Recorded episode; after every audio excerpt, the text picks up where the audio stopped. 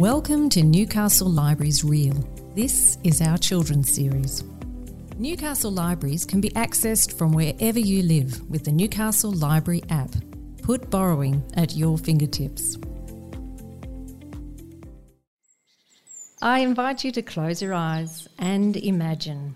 Imagine that there are no buildings, no roads, no cars, just the trees, plants, animals, and the very first storytellers of this land, the Awabakal and Warramai people. So I acknowledge them as the traditional custodians of this beautiful land in which we live. Welcome to our podcast series for families, Chats with fabulous children's authors and illustrators. I'm Karen Eastwood, and each episode I will chat to authors and illustrators who are connected to this creative city of Newcastle. I love old sea books. Probably grab chapter books because I'm really into them. And the reasons I like reading is because it's enjoyable, relaxing and interesting. Today our special guest on Chats is Paul Russell, teacher, artist, playwright and author. Paul started his publishing with a middle grade series, but his success has come through his most recent books. Grandma Forgets is a beautiful story that explores dementia. My Story is inspired by his own experience with dyslexia, and The Incurable Imagination promotes the importance of the imagination. A warm welcome to you, Paul, and thanks for joining us today on Chats. Thank you for having me. So how important is it, do you think, to write from one's own personal experience?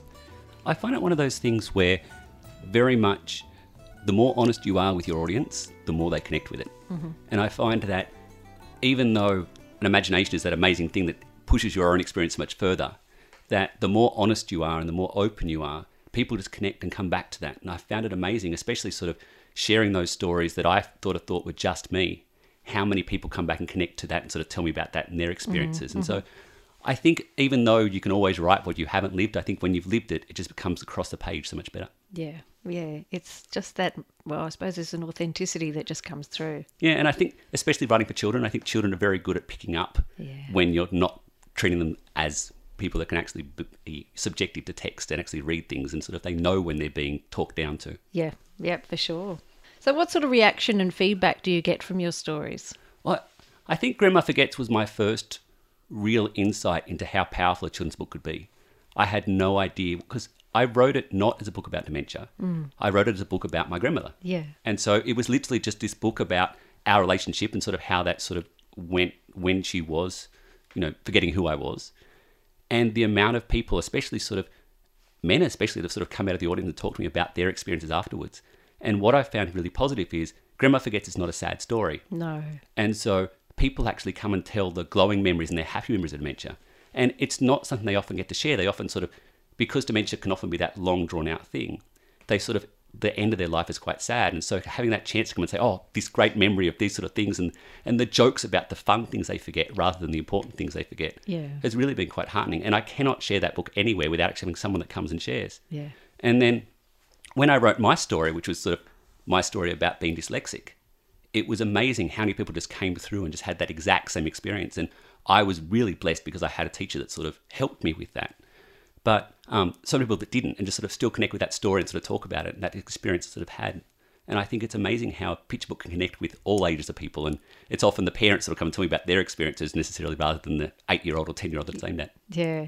I think that's a really quite a magical thing when a book, and it happens a lot, I think, these days. Maybe it's a marketing thing as well, but just that magic when the adult connects with it as much as the kids. I think it's one of those things too where I find it amazing when an adult that hasn't even picked up a picture book, that they'll bring their child along to an event because something's on. Yeah. And then all of a sudden they get engrossed by the story and they're talking about it and you see them light up. I think that's an amazing experience. And especially sometimes when you're sort of, they'll then get books and take them home and start reading. And I think that parents reading to a child is one of the most amazing things. So to be able to promote that, I think, is exceptional. Yeah, absolutely. I find nice books to read.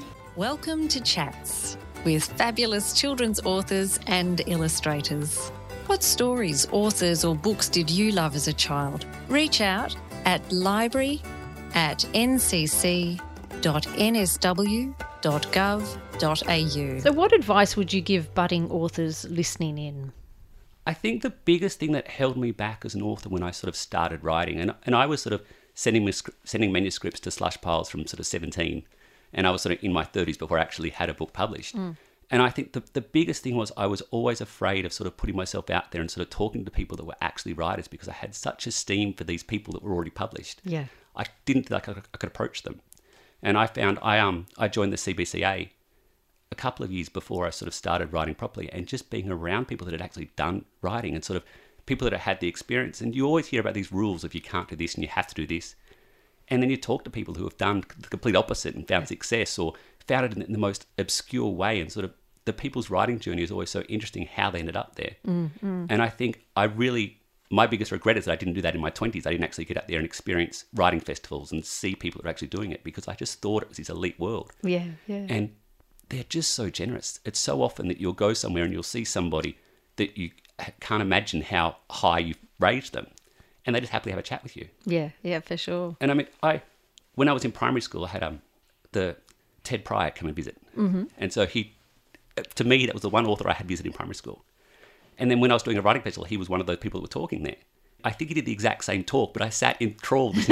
And then afterwards, just had this chat to this person who I just saw as an idol, but just happily chats and shares his story and talks. And I found writers to be so generous with their time and their stories and everything, and have yet had a bad experience with somebody not wanting to have a chat and talk. And it's one of those industries where it's hard to get to that level, but people are just so generous in sharing their time and their stories and effort and everything with everybody. It's such an embracing industry as well. That's great to hear that. I'll just add in there, Ted Pryor is the author of the series, the Grug series. Yeah. You might be familiar with the character. It comes from the xanthorrhea plant, the big long fronds. And I can still remember, at sort of 6 or 7, he was there showing us how to draw it and painted it on it for us. And then, you know, when I saw him at 34 or 5, he was there doing the same painting. And it was just amazing to see this story that I just didn't even think I'd ever be able to talk to the author as an actual person. Yeah. And then just suddenly, you know, sharing his life and his stories and everything was amazing. I'm going to jump ahead to a question that I normally ask towards the end, but I'll ask you now. What do you think is special about Newcastle for writers and illustrators? I think it's amazing how not too many years ago there wasn't Newcastle writers and illustrators that I would hear about. Mm. And I don't know whether it was because I was not in the scene at all, but embracing it, there's just so many people that are actually doing amazing things. Mm. And I keep reading and keep finding, this amazing book from a local author or from a local illustrator. And again, they're people that are just willing to share. And groups like CBCA and Squibby and those sort of groups that are around, people are so generous with their time at being able to tell you how they got there, what they're doing, you know, openly talking about whether they had agents and not agents and all those sort of things and competitions and different ways they sort of got there.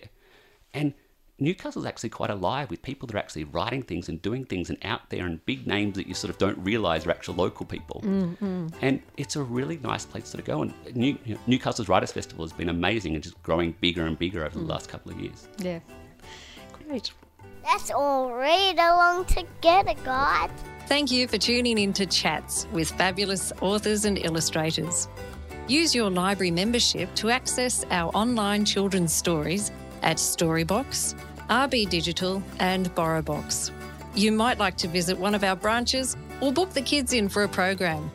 You'll find lots of information at the Newcastle Libraries website, newcastle.nsw.gov.au/library. What was your favourite book as a child and why? It's one of those things where I've had a lot, and I always look at the CBCA because when my local primary school literally had that was their books they got every year. Yeah. But I think I have to go back to Peter Pan. And Peter Pan and Wendy is the only book that I've sort of read as an adult and continued to enjoy on different levels. Yeah. And I think it's one of those books where I read it as a kid and thought it was, you know, that fantasy book about going away somewhere. But as an adult, sort of the humour and the jokes are sort of written, you know, 100 plus years ago that are still relevant and still amazing, of that idea of the difference between an adult and a child. I think it's just an amazing book, and still have read it again and enjoy. And I think it's one of those books that I can actually read again and again. And then, you know, picture book, Animalia was amazing. Yeah. I still find, you know, incredible to share with children today. I still, as a teacher, I still find it one of those books that I'm, you know, engaged to share that's 30 plus years old. Yeah.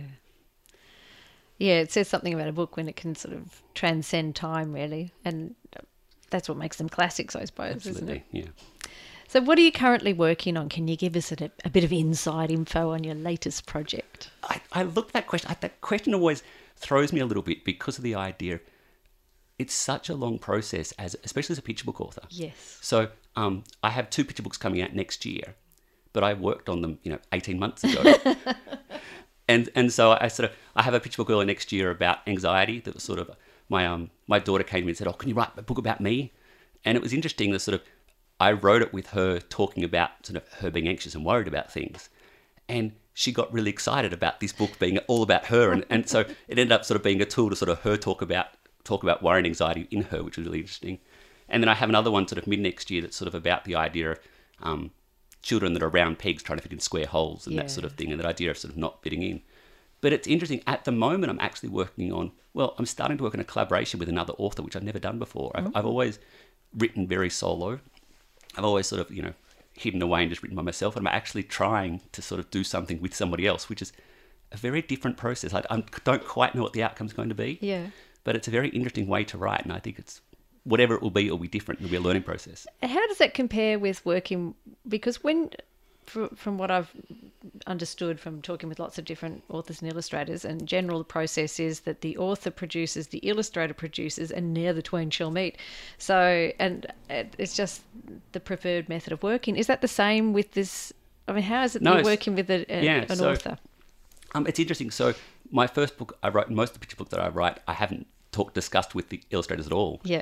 And one of the ones that I have coming out next year, I actually got with the illustrator early on. We actually had those discussions and talked about it, which was a really interesting process. But no, with all the COVID-19 and the social isolation and the idea of Zooming meetings, we're actually meeting on Zoom and chatting and talking about things and spitballing ideas to start with of how we're going to go something. And it started because I wrote something and thought of him. And I sent it going, check this out. Do you want to write the second half of it? And then we ended up talking and came up with a new idea of how we could work together. Yeah. And I'm not sure yet that we're going to successfully work together. But it's a really interesting idea, because the biggest thing that I had when I started writing picture books was to get your own idea illustrated by somebody else becomes their idea as well. Yeah. And so Grandma Forgets is my story, and then the lead character becomes a little girl because the illustrator interprets it that way. Oh, okay. And so I think it's really interesting when you start having a story and you share that writing process with somebody else, it stops becoming all about you. And it's a really, I don't know yet how I'm going with that, but it's a really interesting creative process. And I'm not sure what the end product will be and whether it will be a useful end product, but the actual process has been amazing and really opening to creative elements of feeding off each other, which has been really interesting. Yeah, that's a real letting go, And it's a little bit hard. Yeah, well, I imagine, you become very attached to your characters and the format and how you've envisaged it the whole time you've been writing it, and then to suddenly have to let go of that a little bit and trust that by doing that you can come up with something else that's even better. Well, and I'm very much a pants writer. I will just start at the beginning and start writing and not know where it's going to go. Yeah. And he's very much a plotter. And so we're seeing how that's going to work together. What do you hope children will get out of your books? I found it really interesting. So my story, which is a book about dyslexia, part of the thing that's in it is there's several words that are actually spelt phonemically on the page. Mm. And I had a real struggle to try to convince an editor and a publisher that they could actually publish spelling mistakes in a book to start with. Yeah. And they took a big chance on doing that.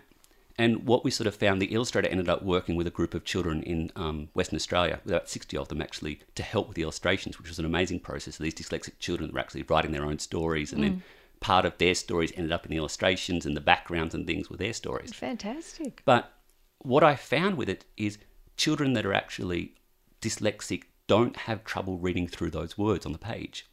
And so they'll read through it because they're often reading phonetically anyway. Yeah. Those phonetic words just go smoothly as they normally do. Where children that are actually really competent readers actually struggle with those words and have to stop and look at it. Wow. So it actually ended up being this really way to have children have insight into their peers who have trouble reading, who have never had trouble reading. Yeah. And it was a really interesting way. And it's I'll know straight away how a child reads, whether they call it my story or my story, because of how it's spelled on the front. Yes. And children that emphasize the E, I know are confident readers. Yeah. And children that don't, I know are just happy to read it any way they see it. And so it's one of those processes where I thought it would be for dyslexic children, it really ended up a book that could go both ways. And it was really interesting to have those conversations with children that never had an idea of having any trouble with reading, and teachers that would then come back and say, hey, it's a really interesting process and we're showing it this way and doing it this way. And it's been really, you know, good that way. Yeah. It also sort of showed me, I got a number of reviews, especially American ones that were sort of quite negative to the book, who hadn't read the book. Oh, God. And it's one of those things where I hadn't experienced that before, where they're just that judging because of the idea of it being, having a spelling mistake in it.